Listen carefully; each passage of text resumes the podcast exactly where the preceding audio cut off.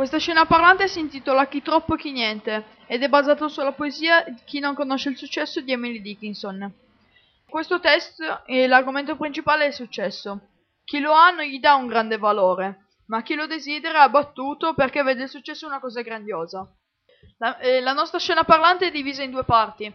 La prima parte è l'uomo visto da nessuno seduto su una panchina che chiede l'elemosina e, e nulla, non ha significato, però questo uomo qua desidera il successo e vede il successo come una cosa grandiosa.